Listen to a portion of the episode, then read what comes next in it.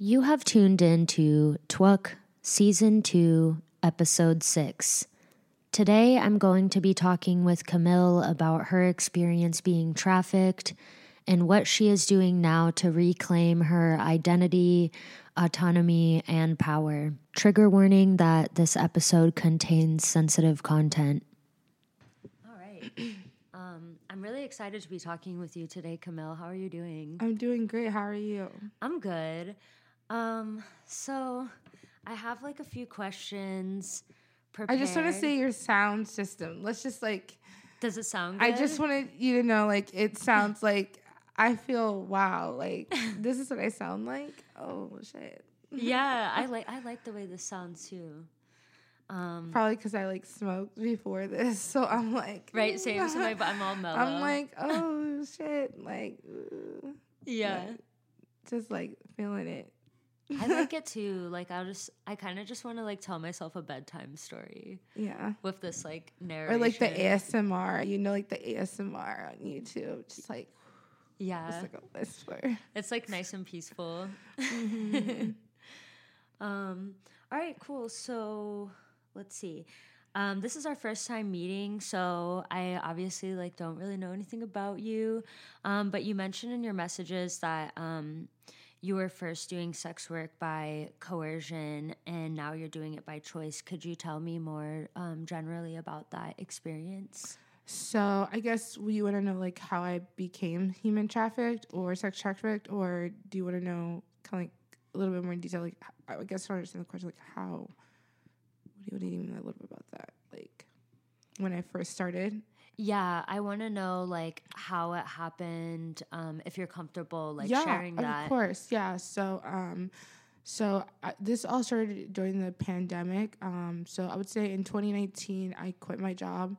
Um, and then I became a nanny full time. Wow. And I moved out of the dorms in my campus, moved to my own place. So I was living on my own, doing my own thing. And I was like a complete square. Like I had no idea about pimp toes, like prostitution, like sex work. Like I didn't know anything about that. Like I just thought everybody went to college and like was like struggling like me. Like I didn't know any different. Yeah. Um because it just wasn't talked about. So then just like I got a job at a restaurant later that year, right before the uh, the pandemic hit. I met this guy who ended up being my pimp. Um, I ended up meeting him. He was super sweet and just we developed a friendship that was very very fast and very quick. Um, but it also it always involved money. At some point, like he always didn't have the money, or I need to help pay for it, or it was just like me constantly having to give him money, but like backed by like, oh, I love you and like we're a family and like I want us to like be together like we're we do so many fun things together like you know and then I'm like such a gift giver as a person that I was just like willing to like help because we were you know everybody was broke during the pandemic. Nobody had money and I had a nanny job. I was getting cash and like unemployment at the same time. So I guess he kind of felt like I was like his way to like survive. Like I don't know how his thought process was but for me, like I was genuinely in love with him because you know I cared about him, and Yeah. um, one day he just like we I got a job offer to work in Miami, uh, in like September of 2020. Where did the where'd you get the job offer? Was it? it was like through like care.com, like it was just like a nanny site. Like I got a job offer and I took it and um.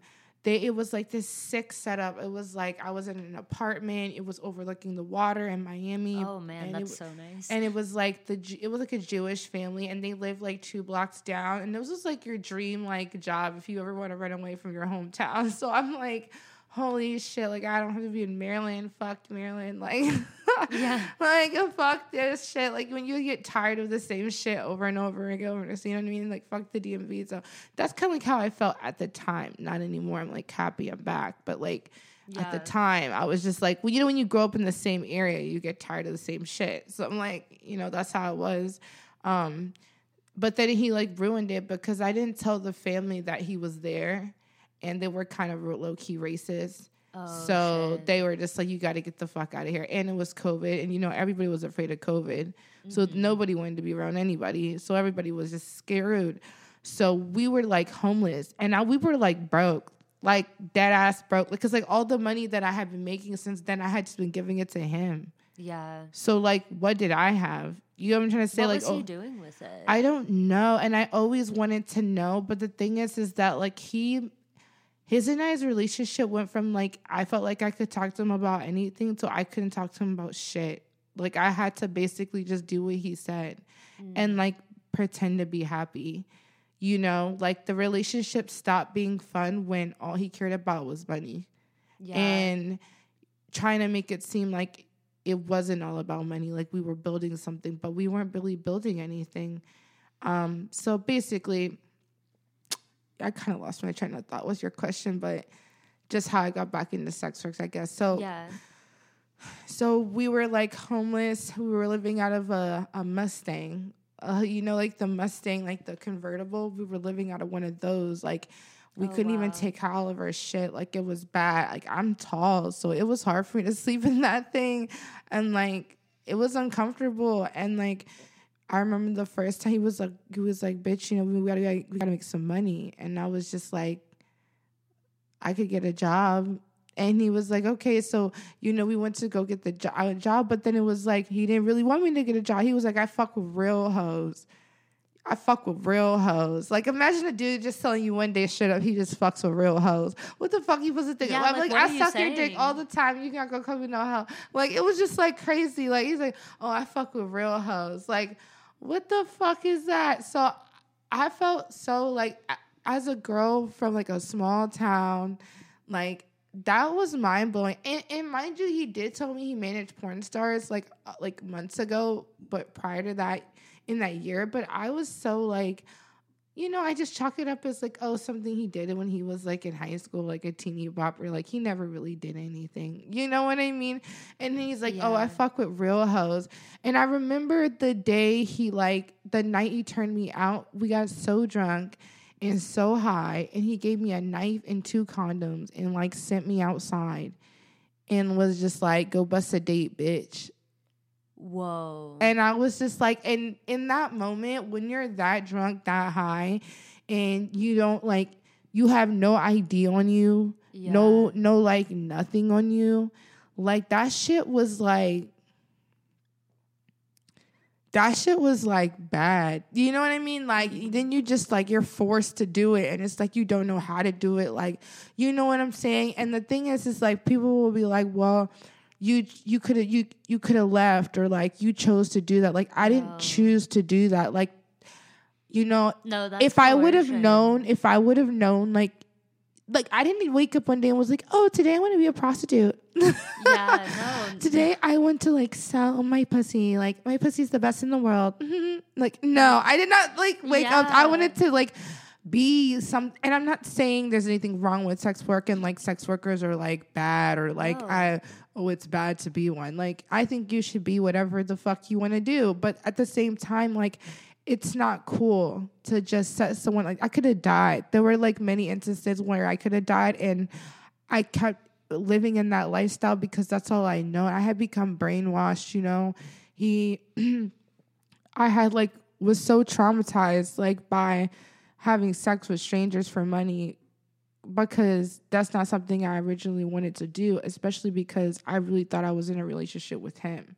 And seeing his face when I would give him the money, it made me feel like I was going crazy because I started to feel like this is the only way I can show him that I love him. And at the same time, this is the only way he'll love me.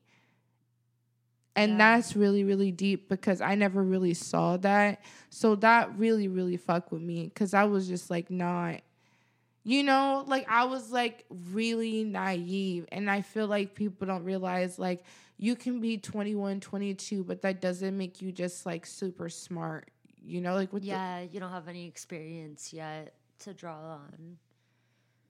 You know what I mean? So I'm Mhm. like, and it's not like I didn't tell my family about it, but you know, I didn't grow up with a mom or a dad. You know what I mean? I had like my uncle and aunt and grandparents, so it was like their word didn't really mean it. It meant something, but you know, I didn't have parents at the end of the day, so I don't know. It was just it was a bad situation and um so anyway, I ended up being trafficked down there and then when I was down there my my family was looking for me. He had he had basically used my same Snapchat that I had when I was in high school and he post any any videos we had posted together, it was it was posted on the public. So now everybody from my hometown saw my vagina and like everybody knew I was like a hoe, and like he started mm. posting my ads on like you know like List Crawler and all that shit, and like posting me on there and Eros and just like just you know adults all, all, all you know all, I'm not gonna give off some free game,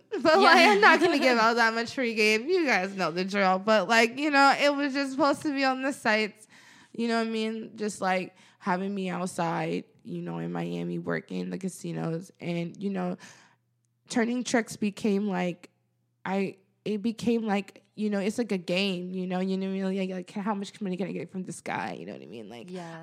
Uh, how much can I like really manipulate it? But like at the same time it's kind of scary too because you want to get out of there. I think like a lot of girls don't talk about the fact that like sometimes you just want to get the fuck out of there yeah. Like who really wants to be in this guy's space talking about nothing all the time? Like I don't I mean it was from even from your experience probably you don't want to be with your client like the whole time. No, I don't. I, I was with a client like at a hotel like a few months ago and or not a few months ago, like a few days ago. And the whole time, like I was just thinking about how I wanted to leave. I told him before I got there, like, this is the time I have to leave because I'm like really big on like setting a boundary about that now, you know? And when it came time that I was supposed to leave, he was like, "Well, why don't you just stay? Like, just stay." Mm-hmm. Like, that's what they, they, do. Yeah, they always try to do that and try mm-hmm. to like lure you in with more money, and yeah. it'll be like an enticing amount of money sometimes. And it, yeah, like I I understand that for sure. Just wanting to like as soon as it's just like because like because like, it's like leave. yeah because it's like dude like come on like we said this was the agreement and now you're like pushing the boundary or it's like they're always pushing the boundaries like, and making it unsafe but because they get off on it because mm-hmm. they have money and you yeah. don't and they know that and they it's like power and control you know what I mean like the more money I give you the more you have to do what I have to say like a little puppy dog you know yeah. it's like I'm not that like I'm a human first yeah so um so yeah, the first so then when my mom basically my fam- my family found out and I hadn't had a relationship with my mom in like years. So um someone ended up calling the F, you know the the feds on me. Oh my yeah. god. Yeah, and they kept they reported me as, you know, he like missing. And that was that. And it, it was it was scary because, you know, when they showed up the first time, I was like terrified out of my mind. But then it was like, I kind of felt like ashamed. And it was like, I kind of felt like I needed to defend me and him because I feel like a normal person who like was medicated on their medicine, like a normal person who was like, you know, had family and a really good support system they would instantly like run away and be like this is happening to me. Like i'm being this is, I, but like for me i didn't even know what was happening to me. Like i genuinely thought we were like in a relationship and that's just how the relationship was. Like i was just like doing this and like learning something new and like i was learning how to be a hoe and i was learning how to be his hoe and like that was just kind of like the thing.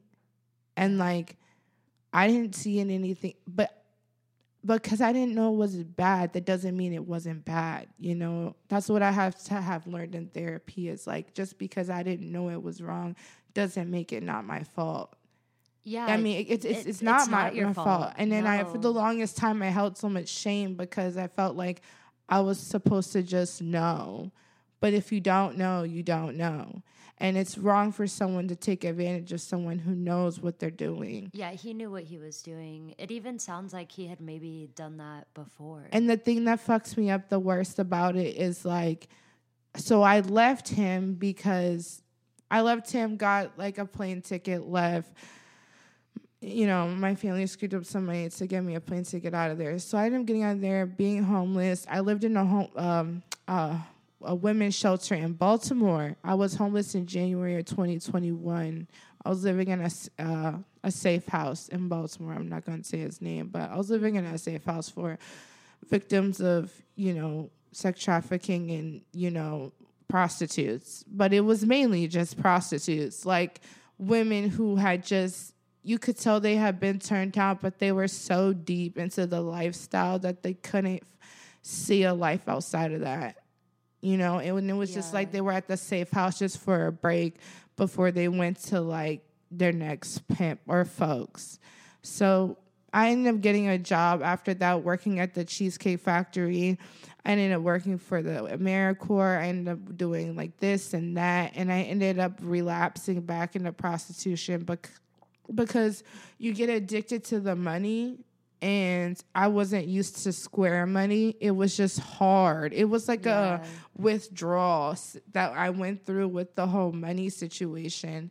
Um, I feel like girls don't talk about that. It's hard to go back to being a square. Like adjusting to being a square is so hard. Like yeah. you can't talk about how shit. Bitches will really feel offended and you really have to calm yourself, especially right. men. They'll be like, "Damn, you really talk like that?" And it's just like, "Fuck you, dude." Like right. you know, this is just how I am. And it's just crazy cuz it's like yeah, it's just crazy. So anyway, I felt like when I went back to him, because I ended up just like prostituting on my own for a while. I ended up working out in Charlotte. I ended up just like traveling uh, Atlanta, then Ohio, and I ended up in Charleston, and then I ended up getting like raped in Charleston and this oh. girl on the oh. internet. So I had been making friends with girls in like this internet sex work game, like just like talking to them, and they would see my videos and be like, "Girl, like you're being human trafficked." Like he is not your boyfriend. Like he doesn't love you. Like I remember I would talk to some of these girls over the phone, and he would do this crazy thing where he would give me a room key and he would keep a room key, and I would go in the room and he would say it was my room, and then he would accidentally just come in the room and just be like, Oh, why are you on the phone? Who are you talking to? Like, just like always just like watching you. me mm. like 24 7 like I couldn't do anything on my own. And I had to like explain this to people and like they were trying to like tell me like you got to get out of there. But when you're so like I don't want to say in love because that wasn't love, but like when you're so connected and it's like life or death with someone, you kind of feel like you can't leave them. You know what I mean? Like you can't leave this person. Yeah. You know? Like I really felt like I couldn't I couldn't leave him. And plus he had my ID and my social and my birth certificate too. So it was like where the fuck was I supposed to go? I can't catch a train. Mm-hmm. I can't get on a bus. I can't catch a flight. Like the more and more I went back to him, the more and more controlling he got. And you know, the worst part about it is when when I went to be with him in LA because at this point I was like homeless in Ohio and I was living with this um OnlyFans model at the time. And, you know, he was just like, you know, you can come to LA. It's going to be like keeping up with the Kardashians. Oh. Bullshit. Bullshit. Mm-hmm. Kiss my ass. You know what I mean? Like on a Tuesday. Fuck him. Like, how can you even do that? Like, it was like World War Z in there. Like, LA is horrible. Like people say Baltimore is horrible or DC is horrible, but like LA is like disgusting. Yeah. Like how dare you even like lie? Like what the fuck? Yeah, so it's just like how dare you even like talk about like LA like that? Like I'm Skid Row, fit like Oh my god! Like I feel like I got my whole card there. You know what I mean? Like I'm a real hoe. Like you know what I mean? Like I remember after I did my first podcast I ever, you know, did on They Talk Sex podcast. Uh, shout out to Ellen Stranger. She's like the best. But um, I remember I used to get these girls in my DMs. They'd be like, "Oh, but like, um, you're not like a real hoe, blah blah blah blah. But like, what does that even mean, though? Yeah. you know what I mean. Like, what does that what even qualifies mean? you? And it's like they the, what qualifies them is like what like whatever like a pimp says qualifies them. But it's like all these pimps have all these different rules. So like, who knows what rules are really what? So how do you know you're following the rules? You know, that's why it's like it's. I feel like that's why it's such a trap. You know what I mean? That whole situation because like you're following rules that nobody knows what's right or what's wrong. You're just, and then the guy's just making up the rules the whole time, and then you're just following his rules. And then what if the rules don't work out? Then you're just like a renegade or a fag, and that's just what they call you in the game. You know what I mean? Like if you're not with a pimp, you're just like a renegade or a fag.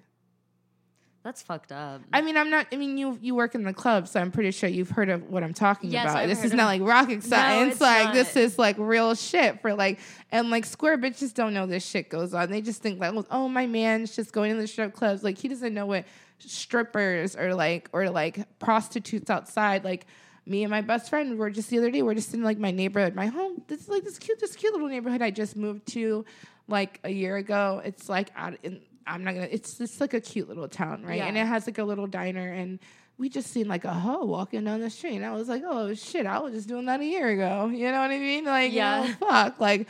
Damn, bitch! Like, you know what I mean? I turned around too. I'm like, this what people was looking at me like. You know what I it's mean? It's interesting how we like have that sense like you know like you walk past somebody else who's like either in the game now or has been in the game before and it's like we can see each other like Like, but you're lost I- I- too. yeah at the same time You're trying to figure it out too. Like, I was like, I was at this club when I was visiting Berlin, Germany, and I was like sitting under the stairs charging my phone, and this woman sat sat next to me, and she turns to me and she was like, "Are you a sex worker?" And I was like, kind of like stunned because I was like, "That's like a bold first question." And I looked at her, I was like, "Yeah."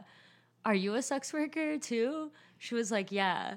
we just like we just like had this like really long like conversation about like our experiences and we knew nothing about each other like when we first were sitting down next to each other but somehow there was like this sense oh my god, yeah. And it's like my Instagram now is so like, oh my god, it's so. I mean, it's not like rated R. It's not like some of these bitches that are like rated R. You know what I mean? It's not like I'm not really, you know what I mean. Mine's just like a solid PG thirteen. You know what I mean? I try to keep it like girls next door. You know what I mean? Like.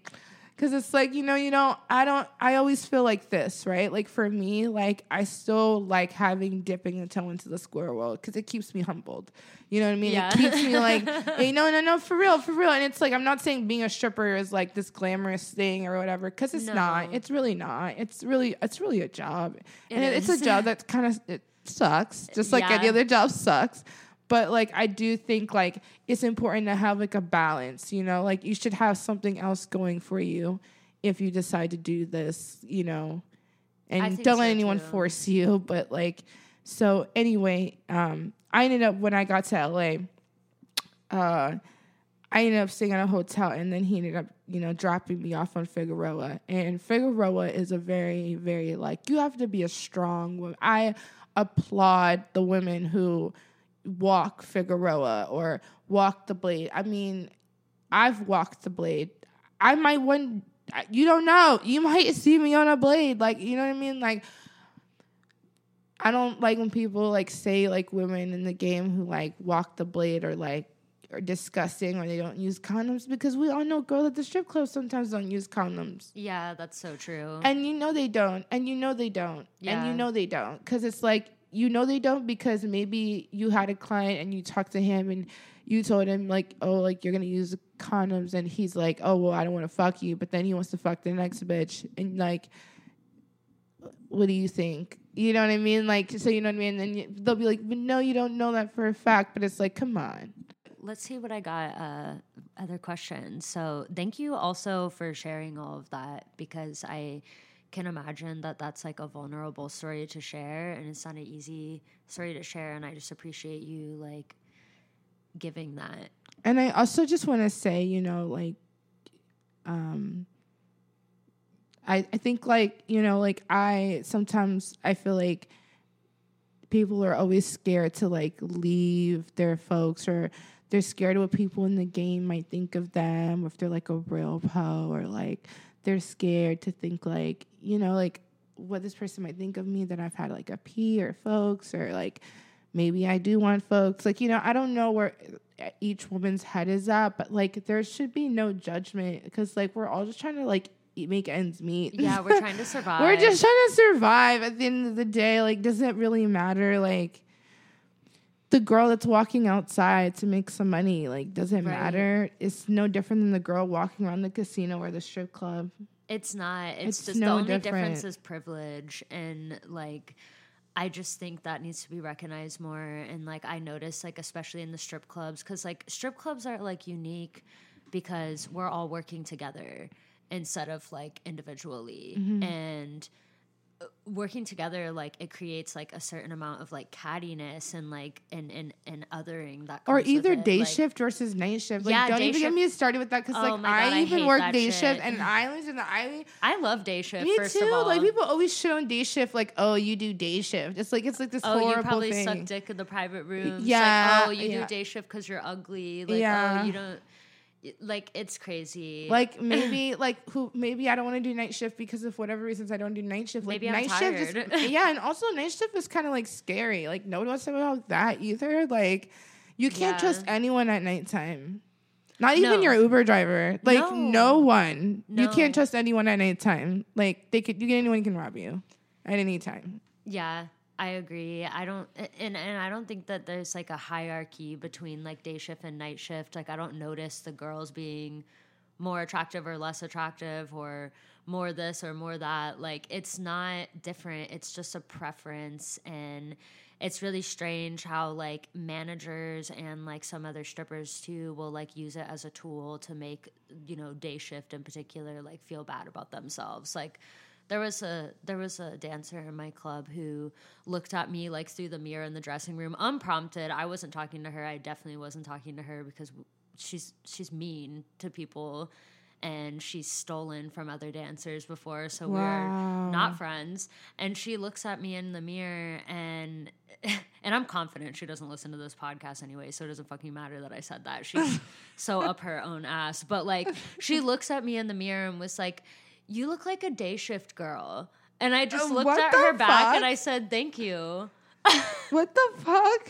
Yeah, literally, like what like, the what fuck? the fuck does that even mean? Like yeah. that's that shit I'm talking about. That'd be like that's that shit again. That's that shit again. Yeah, like well, what was weird too is is she apparently used to work at that club day shift too, but First of all, night shift doesn't mean like you're the baddest bitch. It does not mean anything. anything. It's actually more girls at night shift. It's like more yeah. competitive. Like day shift is better because everyone's like there because they actually want to be there. Like nighttime, everybody's forced to go. Like, bro, let's go, man, let's go see some chicks, bro. Like they're, yeah. you know what I mean? Like they're all like, yeah, yeah, yeah. And it's like, okay, so like you know, all these guys are here just to like for the clout. Yeah, they're not here because they really want to see you. Yeah. You know what I mean? Like I like when the client wants to see me because I know he's actually gonna like give me my money worth, you know? Right. Versus these weird ass dudes that just like want to just see some like titties and ass. Yeah, you know, they like want a free show. Like that's I feel like night shift is full of that and day shift is really like, like people kind of get it. they get the point. Like give me my money, you get a show, bye. Like, right. like they're and they don't want to waste time either because usually like day shift dudes have wives that yeah. they have to go home to. So they're like Or they're on their lunch break, you know what I mean? Like I'm it's like, seven o'clock like, like, or five minutes. o'clock or whatever. Like I don't know what time. Yeah, I got thirty leave, minutes in the back room. Good. Make it good, you know yeah, I I don't believe in that hierarchy between like day shift, di- night shift. Like I don't believe in the hierarchy. Or between, even like, like, the even thing that I think that's super even dumb is like if you do OnlyFans versus if you're like camming. Like yeah. people like talk shit about that too, and it's like crazy. I was like did the OnlyFans thing. It made some money, whatever, whoopty whoopty woo. Like if you've made your money on Fit, cool. OnlyFans didn't really work for me. Like streaming and doing camming for hours worked for me. Like camming actually works for me. Like I know camming doesn't work for some girls. because they don't it, they get bored. But like for me, it's like my own little TV show, and I can get like get dressed up in it and like play around in it and have a pin, you know, like a dildo everywhere, and like you know what I mean. Like it's my own reality show, and I can like listen to music. I can drink wine. I can like, you know, like play. You know what I mean? Like it's like it's a whole show, and it's like. It's not this like oh record cut break take break okay cut Edit. move here move here there there like you know what I mean it's like what's happening now Yeah. you know what I mean? And so like the person is like really interacting. And it's like obviously you have the live shows on OnlyFans, which is true, and you can mm-hmm. do it with the other girls, but it's it's not like Their what- live feature sucks though. Yeah, It like it's not it's not the same. It's not the same at all. No, Yeah. it's not. No.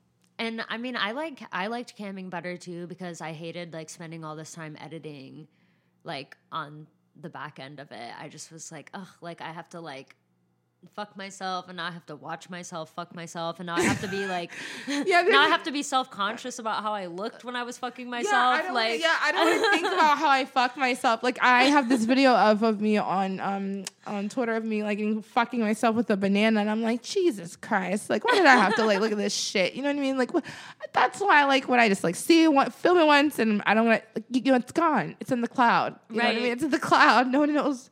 You've seen it. You've seen it. You know. Yeah. I think it's like really scary that in a way that like some of that stuff like I guess like quote unquote like never disappears. So sometimes when I think about getting out of the industry, like I, I'm just like I feel like I could just get found out like at any moment. Like when I when I was Oh in college, God! like tell me about I had it. this like really like I don't know. She was she was my biology professor, and she just was like one of those like older women. I don't even want to say she was older because she was only in her fifties, but like she just looked like she just looked like one of those like milfs like porn star. Like she just had this look this like floofy like blonde hair and you could tell that she was like in tune with her sexuality. Like i don't know why i just picked that up.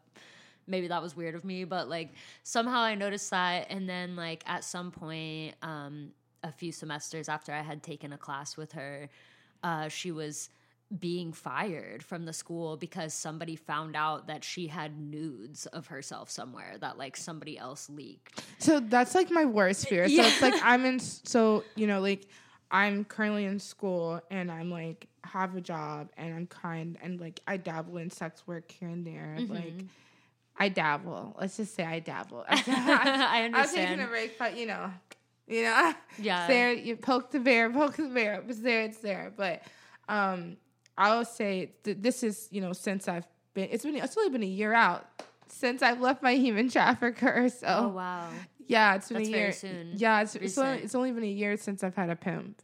So, I mean, this whole new lifestyle is so different for me. So, and I'm kind of proud of myself. I think I, I think you know. i'm proud of you too to be able to even like speak about it like a year later like I mean, it still fucks with me every like day. like, let me just say, it fucks with me. I've had night terrors, nightmares. Like, I'm on like I have to take medication like for my mental health. I have a therapist once a week.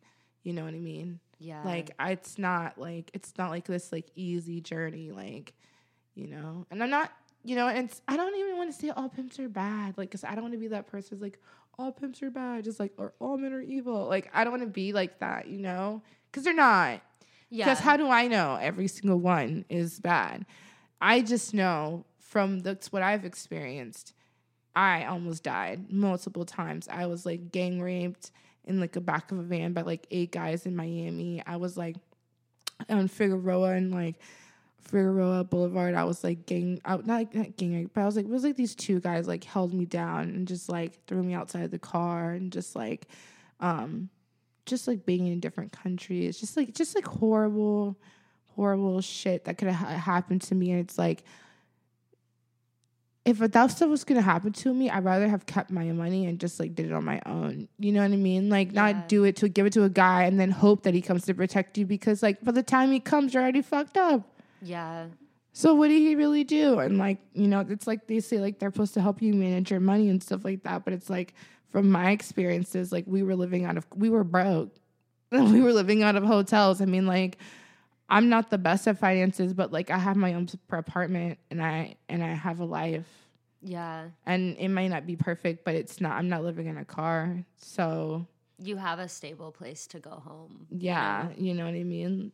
Like, I didn't have that with him, so mm-hmm. I mean, and I'm that that and that's just my experience. You know, maybe some people have other experiences, and and that's good for them, but like that wasn't mine, and I don't think I want to even know if that could be because like if it's not again, what it, like I can't afford mentally to recover from another damage situation because that could actually potentially kill me. Like like my soul already hurts like every day. Like I can't explain like depression, anxiety, and suicidal thoughts and like Yeah. trigger warning, but like wanting to kill yourself or like seeing like this the yellow train line going towards and like you thinking like if I jump in front of the train, like how fast can it like kill me if I die? Yeah. Because of you have so much trauma from being like trafficked. Like, you know, getting bullied every day by like your pimp or just feeling like you're not shit or not making your quota. Like and you know, it's like I don't know, maybe some some girls like that and that's cool. And I'm not saying there's I'm not saying there's anything wrong with it. I'm just saying from my experiences, I had a bad one. yeah. And I don't really know that many girls that have had good ones. Yeah, I don't know anybody who has. I don't know anybody who has either. Um, I think it's good to like acknowledge that every use experience is unique. Um, but I mean, you even said earlier that there was like no consistency or like I guess like industry standard like amongst like pimps and like what their like rules are, what their standards are, or whatever. And it's just all like whatever they want, and they're just kind of like making it up as they go. So I can't see like how if there's no standard, like it could be a good thing. And the whole time it's just like traumatizing for the woman because when you think about it, let's say like she's with like a pimp, right? And then she wants to choose up with another pimp. If then that night she chooses with another pimp, like he has to take her back to go get her shit. So what if he doesn't want to give her back her shit? Now she's fucked. And what if he's like the type of P that make has all her documentation? Now she has to get all that all over again. So she's constantly just being used and abused the whole time. I mean, I really don't see like the value and like and and like I said, like maybe my mind it might change one day, and I might be like, yeah, like I I, I fuck with that, but like I haven't seen the I haven't seen the value of fucking with that. Like, Yeah. where is the value in that? Like, I haven't seen that. Maybe I need to be seen that. You know what I mean? Like, I haven't seen that. Like, and I don't know anyone who who has seen that. Like, that is the reason why there's like law enforcement that goes after people like that. That's why there are like things in place for that because you know, I mean, do you know anyone who's been successful with having a pimp? Um, yeah, I have met a couple people who have had experiences with pimps. Um, But were they successful? No. Okay, No, no yeah. it wasn't a good experience Yeah. for either of the people that I knew um, who had experiences. Um, there's also somebody that I like uh, know from childhood who uh, we knew each other um, when we were in middle school, and she like appears to be like a sex worker online.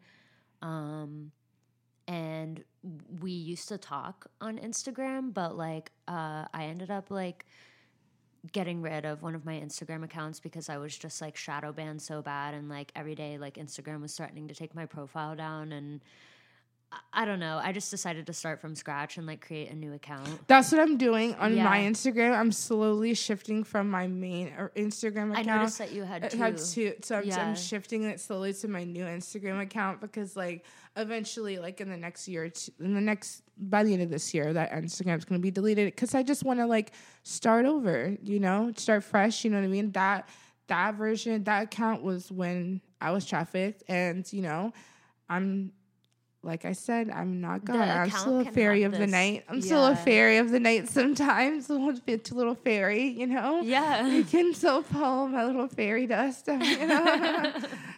But you want it to be like something that represents you and not something that like represents something exactly. Yeah, and and I get that. Like I felt that way too about my old Instagram account because like it, it was like when I first started like stripping, which I had done like other um types of sex work before that, but um I didn't have any like social media accounts for it. I was way too afraid of what my family would think and Oh yeah, my family's dynamic is completely destroyed by what I did. Uh, Yeah, don't get human here. trafficked. Yeah, ever like like literally none of my family fucks with me. Like they're like, oh, you were a prostitute. Like I mean, like my uncle and my grandparents, you know, they you know they they care, but you know, I mean, for real, for real, like most people don't fuck with me just because of the simple fact, like. Literally, people from high school were like shocked. Like I was like, out of all the girls who would like would be have been a prostitute, I was not on that list. yeah. Like people were shocked. So they, they already don't even know they don't even know how to like engage with me. It's like crazy.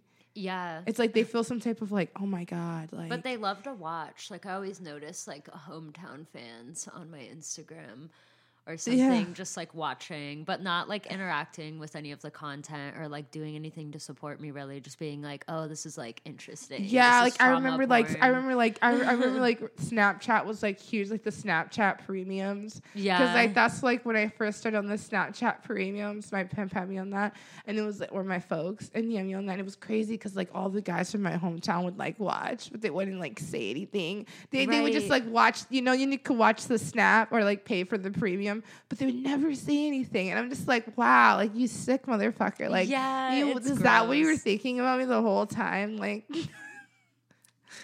I guess they would have like eh, wanted to see any any of the girls in high school naked. so whoever it was, they're just like they're gonna look regardless because they're sick in the head or They're something. like so Like, sick. And it's like crazy because they think like because you've done that, like you're always horny or something. Or like they or like they think that like you like weird shit. Like for example, like when I was younger, when I was three years old, I got molested. When I was Mm-hmm. three years old, I got fucked in the ass. And I can talk about it like that because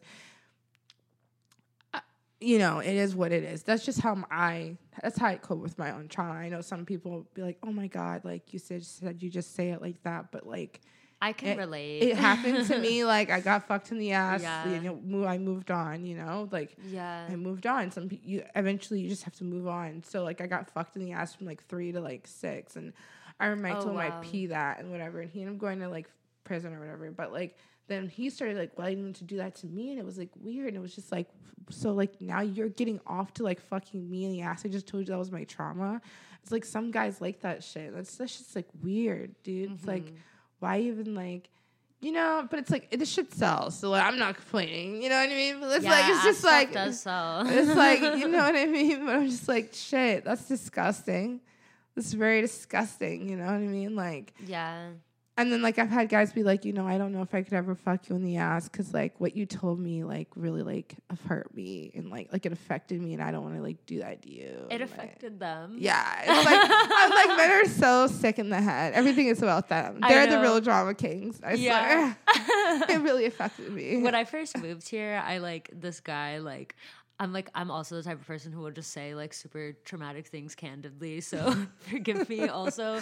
But when I like first moved here, I uh, was like, I moved here with this guy I was dating, and we broke up. It was like. I was going through some stuff and he like just left because he was like, I can't deal with what you're going through and I can't be here for you. And I'm like, that really fucking sucks. Um, and I had no support system and I like went out to this show and uh, long story short, like I, I'm pretty sure I got drugged because I had like only like four drinks and like I'm an alcoholic. Like four drinks is not doing shit to me. But I don't remember anything. I don't remember Oh anything. God, but I woke up cry. like in the bed with this dude and what? like I'm naked and he's naked. And I remember meeting him and like telling him where this like dive bar was because he was looking for like a cheap place to drink. But I like, and he said that he lived in like Frederick and I didn't want him to like drive drunk. So I said that he could like sleep on my couch. There was no innuendo in that. I said sleep on my couch because like I didn't want him But to. see, guys, like he just they, took advantage but of it. no, but that guys like see that as like a window of opportunity to fuck, right? Like Exactly. anything that he like thought I was saying like, like, come yeah, fuck me, but mhm. I wasn't saying any that at guy all. and and most guys will think that well they'll think like anytime you like invite like a woman invites you into their like personal space or like their home It or means something it means like you. fuck you and it's like dude like not we don't like the way all every balls looks like or every penis looks like. It's like I don't want to explore every man. I like just I don't want him see to that. drive drunk. Yeah, That's like it. and it's like, it's it's weird. I don't know, and it's like, but the thing is, is like, I like I feel that way about men though. I do think like men like invite women over to fuck most times. Though. They do, so that's why he saw it that way. He thought that I was like giving him some sort of innuendo. I'm like, I'm telling you, I'm the type of person that if I wanted to fuck you, I would be like, hey, like, do you want to fuck? Like,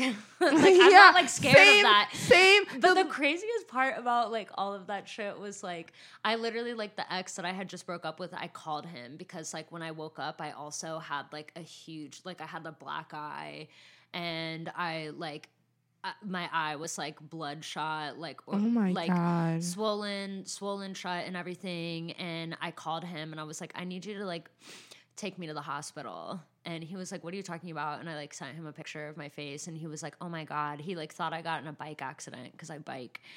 And he picked me up and he was like, What happened? And I like started telling him the story. This dude starts crying and was like, It's my fault for breaking up with you. Like, I was what? like, y- oh my you god. think that like you broke up with me and I was so sad that I went and got raped. Like that's what you Oh my god! You know what I mean? You know it's so crazy about some shit like that? So like, I was in this situation where basically it was really unsafe, and I ended up going like running into my ex's house, and he goes, "You you came all the way to my house to put me in danger when you were in danger." Like, like yes, yeah, exactly. That's what the that's what the fuck you just they said. really like, think stuff is about them. Everything is about them. Like, I'm in danger. Yes, motherfucker. I came to your house because I thought it was safe. But now you're saying I'm putting you in danger? Aren't you the guy? Like, You're supposed to be a man. Like yeah, you're supposed to protect like, me where right are the now. men? Like, yeah.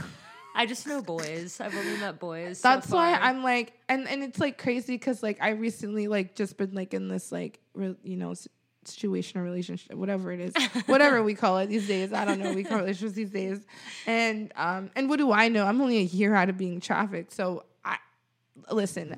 I don't know shit about men clearly because I was here in traffic, so I'm still getting it, trying to get it right myself. But I will say, um, it's just been crazy because since dating now post being trafficked, I find myself not seeing them as a trick or like a guy that like I like and like hoping that they'd never pimp me out. And it's scary when you see the trickers the trickery side of them because you know nobody wants something everyone can have. You know what I mean? If everyone can have it, do you really want it? Like no, because then everybody it's would not do special. it. And it would It- be it- easy. yeah, it's not special. You know what I mean? So it's like it, it can be a little disheartening if you feel like or if you see that in those qualities in someone. It makes you kind of feel like, well, okay, you know what I mean? It's like yeah. I don't know. It's like for me, like I think I can have sex and it not matter with someone because of what happened to me as a kid.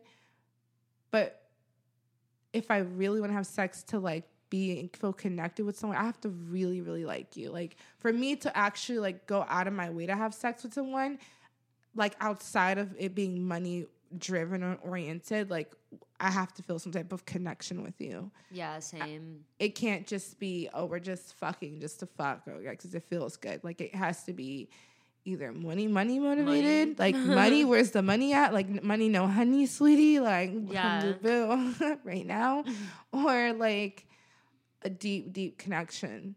And it's like I, you know it's crazy because the guy i'm currently talking to he he can just like if you i mean i'm guessing if you he could just do it. And it's just like I gotta get wa- I got I have to be wasted or something. Like I don't know. I don't know. Maybe I I'm just like just, too like, money oriented Yeah. and you know it's crazy because it's like we you know it's just crazy because it's like sometimes since being also you know human traffic when I came back I wanted to be like get my life together be the good girl kind of put my pull myself up by the bootstraps you know get myself out of the situation get my own place work work get my life together and it's like now thinking about like sex work and stuff like that it's like how do you it's like it's almost like you're afraid to even like tell people you want to do that or you still do that or you dabble in that or you like because then they look at you like then you you weren't like like why would you go back to the same thing that hurt you? Right. Which is so invalidating and also like none of their business and like they can't Like people will really judge you. Like, why would you go back to the same thing that hurt you? It's not the same thing though because like sex trafficking and sex work are different things. Like I didn't keep any of the money I made, none of it. Yeah. Not even a dime, nothing. All of it went to him. Every penny and every nickel, everything went to him. I think it would make sense like for you to go back to it to and do it for yourself to reclaim Like your power, right? Yeah, because and and actually you know that you can make money from it. I've seen myself do it Right. for years. I've been I've been doing this. I've I've I've worked in sex work longer than I've had a regular job as an adult. Yeah. So that's that's a long time. You know what you're doing. Yeah. And you know that you can make money doing this, so why wouldn't you want to go and do it in a consensual way and make money for yourself? And so I guess the crazy part becomes where it's like girls will say, "Well, you need you need to pay a guy for protection," but then this so-called protection only comes into place when like let's say you go to jail, then you need to get bailed out. Well, you can't bail yourself out. Everyone knows that. So it's like, okay, so do you need the guy? But you could have anyone bail you out. As long as you know like four or five people, you can have somebody come fucking bail you out. It's like, I'll give you $300, dude. Just come bail me out. Like, Right. I feel way more protected by like the other sex workers that I share my location with on my iPhone and tell them like where I'm going and when I'm going to go see someone than I have ever felt by a man. You know, because I know my friends, if they saw I was at that location longer than I said I was going to be and I didn't check in, they're going to be starting to raise hell like soon. Yeah. You know, like, yeah. like the- yeah, that's we, how I feel. we know where each other are and we're here to protect each other and like that's why like community is so important and that's why like you know i don't know just like being judgmental of like other people who are like doing the same thing or doing similar things just sucks so much because like who's going to protect us if we're not protecting each other in the, in the world that we live in in the in the country that we live in like nobody not men No, they make not men. worse usually They make things horribly worse. They make cor- things horribly worse. Horribly Yeah. worse. Yeah. Um, I feel like this is like I, one of my questions um, was about like conflating like sex work and sex trafficking and like I don't know. I just like want to know like your thoughts about like those terms being conflated and if you like um, if you know anything about Fosta Sesta, like what your thoughts are on that, like having this experience in your life. Wow. So when I read it, immediately I was like, this is like a really loaded, loaded, loaded question. Yeah. Um, so I do think that, okay, I think that some of the vocabulary used in sex work can be a can be helpful for people who are human traffickers. The language that is used in sex work that is meant to be between client and provider is oftentimes abused by human traffickers. I hope I made that very clear. Yes. So that language is really only meant to really protect the provider. It really has nothing to do with the abuser. What's happening is that the abuser is now taking the language that the provider is supposed to be using with the client and using it as a way to manipulate, abuse, overanalyze, just create a bunch of drama that was never even there in the first place. I mean, just think about how many more sex workers there would be if there weren't so many abusers. Yeah. yeah. I mean, a lot of world- people don't want to do it because of how dangerous it is. Yeah, like, if it and- wasn't dangerous. And I'm not saying that women grow up thinking that they should do that, but if Yeah. given the opportunity, if they wanted to do that, it should be on the table, right? I mean, it Mhm. sells. Yeah. Oldest trick in the book. But the problem is, is that I think a lot of these abusers come along and they take what was created and they come and they abuse it.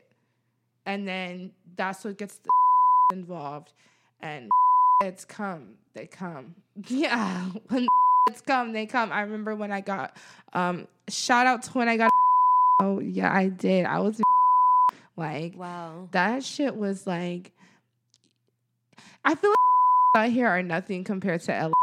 I'm not trying to bullshit nobody, and I'm not like Team LA because I'm really not. I'm really Team nothing. Like everywhere mm-hmm. sucks. yeah, I agree. but you know, go DMV a little bit, but no, I could never. LA sucked. Like the girls are gangbangers. At least the girls out here are like fighters. Like we just pull hair at the worst. Like we might threaten to stab you, but like or steal your shit. But like in LA, they will like shoot you. You know, the girls wow. will like shoot you. Like they have no problem saying on the dead homies and like shooting you. They are so like I don't even know. Like they're just I don't even know what kind of word to describe those women, but they are definitely a representation of the men out there for sure. I mean, I'm not saying all the guys in LA. I mean, aside from the guys who are like hang loose, bro. Like except for those guys. yeah, like, I, knew, I, knew, guys like that. yeah, except for those guys. Yeah, I mean, there's like hang it's loose, and they're like, oh it's yeah, Cali. it's tubular, it's Cali, dude. Yeah, yeah. I just smoke weed and like yeah, just skateboard, skateboard. park. Yeah, did, did, you go to uh, the beach? If yeah. only like LA was like actually that simple. Like I love people who nine zero two one zero nine one nine zero two one zero. When you see the Beverly Hills sign, I said the. the I told, I told someone I was from the Inland Empire the other day. They were like, "Oh, are you from Rancho?" I was like, "That's really insulting. I'm from San Bernardino, first of all." It was so scary. My ex folks was from the IE. He was from Moreno Valley. Oh, really? Yeah. So that was like scary. The big, the murder. They so he's from, murder. He, he, he, was from California, and then he was trying to say that California was going to be this glamorous the, uh, bullshit. Yeah, yeah. And then he'd be like, "Oh no, it has its bad parts," kind of like how the DMV does. No, let me tell you something. I he lied, liar. Yeah. liar, sucks. liar. Like, damn, I got shitted on bad. Like, you ever like, you ever look back at your life at some point, you're like, damn, they got me. Yeah. You know what I mean? Like, damn they got me. Yeah. Like shit, I got shit on bad. Like even like sometimes to this day, like I talk to my friend's daughter or my best friend or just like anyone I'm talking to, and like sometimes they'll be like, Camille, you look so low. And I'm just like, damn, I got I just feel like I got shitted on. Like But it's not your fault. It's not like people who take advantage of people they're in the wrong and that's not okay because they know what they're doing. And it's hard though. It's hard to see like it's not like your fault. I know it's it's so hard because it's like there's so many times I'm, I'm like, well, why do I still feel the urge to still be like a sex worker now? You know what I mean? If it's such a bad thing or like, you know, why do I have like these multiple personalities or like, you know, why do I feel like these nightmares or like, you know, those are the things that like I suffer with or like the it's sometimes I even when I go back, sometimes I even want to go back. That's just like the scary part, you know, because right. it's like you're dealing with all these emotions and you just don't know how to like handle it, you know? Yeah. Yeah.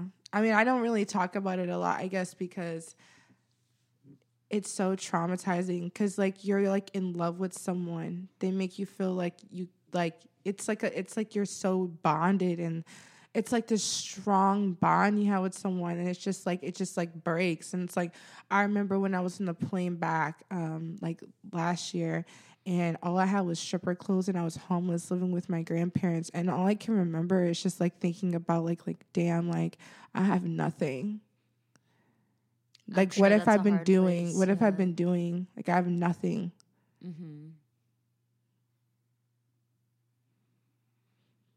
Was it weird like being around your grandparents like after all that too like yeah i think it mm. was weird being back in like my hometown and just like seeing people i haven't seen in years like my friends or just like being in areas i never been in or just like i was always scared to like run into somebody that i knew like yeah. you know just like you know because everyone from high school had seen like my porn. People are so nosy you know, everyone had seen my porn or knew what I was doing, and like everyone seen my Instagram or my Snapchat. So it was just like, you know, it's crazy because when I came back, I like I was like, I'm never gonna do that again. I'm never gonna do it again. And it's just like I, I went back to doing it again. And then I'd go like, I'm never gonna do it again. I'm never gonna do it, again. and then I'll go back doing it again. Yeah, it's like I go, I go. I'm like a wave person. Like I'll do it and I won't do it. I'll do it. I won't do it because I'm Same. like, because it's like I feel like oh my god, like that's not really me, like but it's like it is. And it's like maybe it's maybe it wasn't supposed to be you, but it is now. Yeah. Cuz someone made it, made it that way. Yeah. It's not that like I think that sex work can't possibly be empowering, but because I think like it is for some people, they're like, oh, like I'm doing this, I'm reclaiming my body, I'm reclaiming my sexuality, and like I'm profiting off of it. And like, I don't know, but I, I think that's possible, but it's also just like such a privileged perspective to like feel empowered. Like that's like the it, Kim you know? Kardashians of like the sex work game. Like Yeah. you know what I mean? Like they get they have like the the squad team and the glam and like the hair and the setup and the lights. But then like some of us have to like get up, roll out of bed, and do our makeup, get to the club, do your makeup there, put your extensions in, you know, get on your outfit, spray yourself down. Like it's a whole thing, you know what I mean? And then you can go to work. You know what I mean? It, Right. Some of them people don't have like the whole like glam squad that does it for them, and boom, they're great. Yeah. Yeah. And then some people have vices too. So then you have like the game of vices, like you got to dodge the vice. You know, th- that's what I always I'm say: dodge the vices. Dodge vices at Because work. they're like, oh, you, oh, you, have, you need, you need my pen. Oh, you need like some, you need a bomb. Oh, you need like this. Oh, you need that. Oh, you need like, a, you know, like Yeah. it's always like, oh, it's like you need something. It's like, damn, can I just need nothing? Can I just need some money? Yeah, just need the monies. That's all I really want at the end of the day, but sometimes it's like hard to make making money bearable. Oh yeah, it's without, like, hard. something. That's the hard part too. Like you, I used to drink a before work. I used to drink a bottle eighteen hundred a night, a whole bottle. Yeah, my Yeah. pee had me addicted to like a bottle eighteen hundred a night, and then I, I'm on Xanax. So like the Xanax plus like a bottle Plus eighteen. alcohol, yeah. yeah. You're just like going crazy the whole Yeah. night, and then I would do like bumps of cocaine. So like I'm totally like fucked. yeah. Yeah, I'm totally like fucked. And up and like alert and like down, up, down, up, down, up, just like crazy. Yeah. Yeah, I was like I was always like drinking a shit ton like especially before the pandemic. Um it got to a point that I started like writing down the amount of drinks that I have every night because I needed a visual representation of like how bad it was to like at least slow down. Um and it would be like some nights I would be writing like 16 tequila sodas, you know, like I didn't know what you're talking about because, like, me and my best friend, we went out to get drinks, and she's like, "Oh, I'm the designated driver." She always says this, "I'm the designated driver," and she'll be like, "Oh, like, yeah, I'm just gonna get like one or two drinks to me." I'm like downing four, five, six in the back. Like, all right, you're the designated I'm just driver. going shot for shot I'm with these like 200 pound yeah. men. I'm like sometimes I'm like thinking in the back of my head, like, I wonder how many he's had. Like, how many can I beat him with? You know, like, Yeah. Or like they'll t- or like I hate when you go to a bar and every bar has like their special drink and someone will tell you what the special drink the bar has and now you're addicted to the special drink. Like I know this drink isn't special, but it used to be mine used to be White Russians. yeah, I used to love I like to fucking too. down some White Russians. I got sick. I Oh got my sick god! But I feel like White Russians were replaced. Like I replaced them because I was like tired of Long Island iced tea.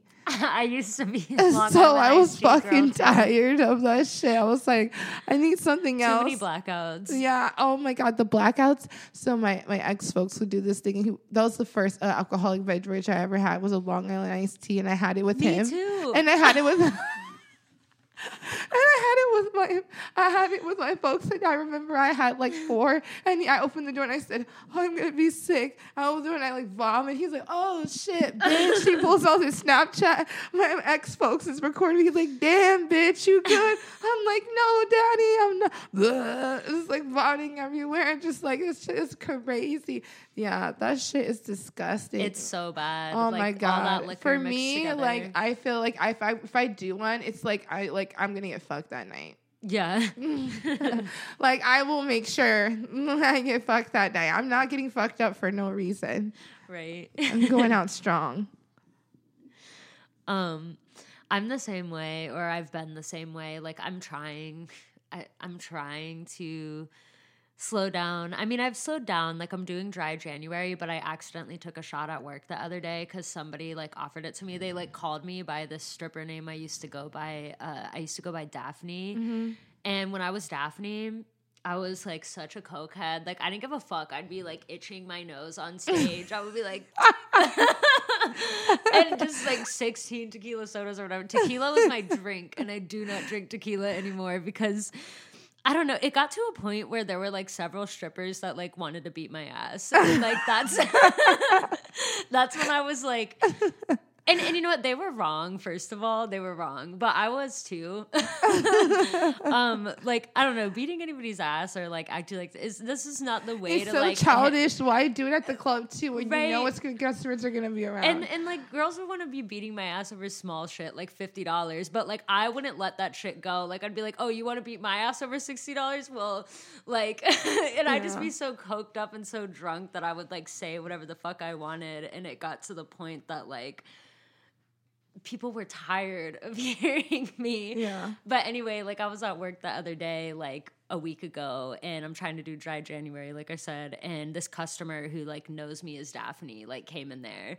And this is a customer that like I was clean from coke for 11 months and then like after things reopened from the pandemic, like I I was like still clean, still sober, but I was like struggling to do so because I was getting offered shit left and right. And we're three months into like being reopened, and I'm like getting weaker and weaker by the moment. And I'm in a private room with this customer, and he was like, Do this line of Coke. Like, you're boring now. Do this Coke. And I was like, no, like I really don't want to do it. Like I've been clean for 11 months. Like I really don't want to do this coke. He was like, he was like, do it. Like I'll give you a thousand dollars. Like, and he like took my face and just like shoved my face in the coke. And I've like find myself like doing this line. the worst thing that happened to me, like when it came to like that at the club, was like so there was these girls and like basically I was telling them how depressing the situation I was in and how I wasn't really from because like people from LA are only think the world revolves around LA. Yeah, like I just want to put it out there because if you say you're like you're from Maryland, you're like what? Like is that near like Massachusetts or like Yeah, seriously. or is that near Idaho? Like they don't know where like Th- th- it's- they Maryland don't is. They don't know geography in geography California. Yeah, so it's like California just runs around California. Yeah, you know what I mean? Like thing. so they don't know anything. They don't know what they don't even know about DC. They they, they don't even know where the they think the nation's capital is probably like LA. Like they don't know anything. No. like full blown like stupid. So anyway, um I lost my train of thought, but I was just I was just gonna say like you telling someone you're like from out here, they think that you're like you're lying, like because they just think everyone from LA is from LA, and so like when I was out in LA, like they would only think like um, cocaine, everything was come with like fentanyl, or like I didn't realize how bad the fentanyl out there was. Oh my I didn't yeah. realize how bad like heroin was. I remember I tricked put heroin in my arm. It was bad. My Mm. folks didn't do shit about it. He randomly dropped me off at the emergency room and said he was my Uber driver. Yeah, he left me there dead. Like, he only left me for dead, and then kept driving around in circles. And I kept screaming and calling his name and begging him not to leave me at the hospital. And he kept, and he did it for like like thirty minutes. And I remember this random like guy uh, officer was like, it wasn't an officer, like a security guard. He was like, "Is that your pimp? Like, I can help you get out of that situation. Just take my number down." And I was like, "No, no, no." And then when he saw me talking to the guy, he like came and like picked me and was like, "Get in the car." And he was like, "You're just like jealous. All these women love me, blah blah blah," and just like crazy. He was like, "Because of you, because we didn't make any money, and because you you decided to get heroin in your arm, and because you decided, you know, not to be strong enough, and you end end up in the hospital, we're gonna sleep in the car tonight." And it- Wow. yeah, and it was just like crazy. Like experiences like that is like, I guess like why sometimes it's hard for me to talk about my experience, especially because it's like there are certain things I can't really talk about for legal reasons. But yeah. yeah, it's still like really scary to like talk about it. Like to live, it's scary to live in a world and have to be normal when you have all this like trauma that you have to get healed from. Yeah. I'm sure. It's like imagine. Everything is scary. Like it's not just like sex work is scary. Having a regular job is scary. yeah. talking to people is scary. The Going to fear the of like getting doxxed. Yeah. like everything is scary. You said that you're in school now. Yeah. What are you in school for? so I'm doing a lot of stuff right now. So I'm in school to be a teacher and I'm also in school also work with animals and I work with animals and I work, also work with, you know, kids and I love it.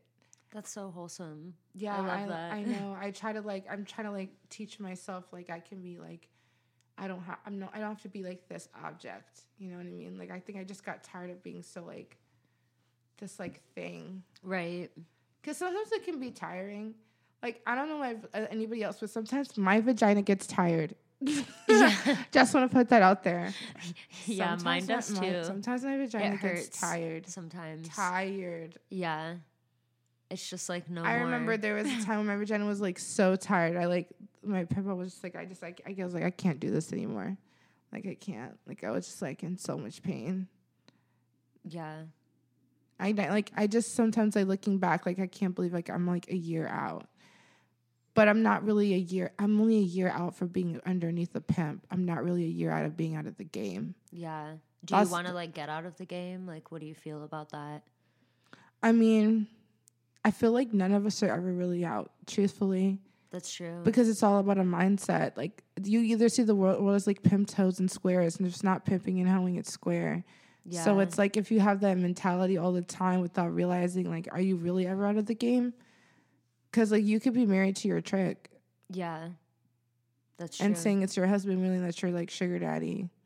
Like Right. when you really look at it, like the way the world works, it's like it's really hard to say like, oh, I'm out of the game. Like, are you really out of the game? right. I mean, I've never dated a guy my age in my life. I'm 23. I mean, I did last time. Da- I I mean, as an adult, when I was in high school, I had a boyfriend, but that doesn't count because like It's high school. it's high school. yeah. No, my first real relationship with a man was my pimp. So that's all like I know. And Yeah. then the next relationship I was with, in you know, it was different. He wasn't a pimp, but it was different, and it also made me realize, you know, I'm not I'm not in a rush for a relationship. Let's just say that I'm not in a rush to like run towards like a marriage or anything. Yeah. But I- but I think it's beautiful like that some women can do that and get married and be with like a guy. But it's like yeah. Especially a guy who takes care of them. Like, yeah, how do you sounds know? kind of nice. yeah. Even if it is kind of sex work, yeah. kind of sounds like. Yeah. I think it's funny, like the girls who like don't know that they're a sex worker, like, but they're like with a guy, like, Oh, that was full blown me. I knew I looked stupid. Like when uh, that day I realized that I was human trafficked, I was like, wow, I didn't realize that I was really a sex worker. yeah, Like there's like a time when you don't even realize like, hey, like I'm a prostitute or I'm selling pussy. Like there's like like when you're in the full blown of your addiction, and sometimes I feel like sex work can be an addiction it is. Addiction. And some people yeah. don't want to be honest about that but like i feel like when i was in the midst of my addiction like you couldn't tell me shit like i was making this bag Yeah, i don't give a fuck about you you you and you i just wanted my cocaine my bag and i wanted to get the fuck onto the next city like yeah yeah, and i think i've just like really just settled myself down to just like calm the fuck down like for a, for a little bit. Like it's only been a year of me like calming the fuck down. Like i need to calm down. Like Yeah. i was in like so many different states like just getting caught up in a bunch of shit i didn't even get caught up in. Like i needed to just like do something wholesome sit the fuck down you know read a book is Yeah. that feeling like good for you in the past year? Has that been feeling like fulfilling and nice, or does it feel like boring at times? both but it, sometimes i feel so fucking bored Yeah, I started taking pole dancing classes for a little bit. Yeah. nice. That was fun. I started taking pole dancing classes. I was like, how I feel sexy and strong again. Yeah, You know? But it's like, man, sometimes I miss it. Like sometimes I'm like, oh my God, I just want to go back to the club. And like since I've only been back here for a year, like I'm still looking at clubs because every club here is so different. And I Mm-hmm. was like doing the um, you know, the block, you know, like the block. yeah. Yeah, I, used was like work on the block. I I was like doing the block for a while and um yeah, it's just it's just it's just different. Like it's just it's scary. Baltimore can be a scary place. LA can be a scary place. DC is and like yeah, you just you just never know. I need to audition at some clubs and I'm just moving back and I'm like, I need like someone to like kind of like hold my hand a little bit and tell I'll me like your go to go to this club, go to this club. You know, you always need that good friend Yeah. because you don't want to like go in blindsided. Because I've done that before, and oh my god, it's never really ended up great when I've gotten in blindsided. and No type of support or understanding what's happening. Like it can be like really really scary. Yeah, it sucks to do it alone. Like on one hand, like well, I mean, obviously it's not like you're one of one of these uh, people that's like new to the industry or something, but like I I hear a lot of like sex workers saying like, "Oh, like I hate when girls are in my DMs and um and asking me Well, that's questions." because they've never had it. That's because they have like a a safety net to fall back on. You know, Right, like some I'm, of like, those girls are like privileged. They live at home. Their parents don't know. Yeah. like, you know.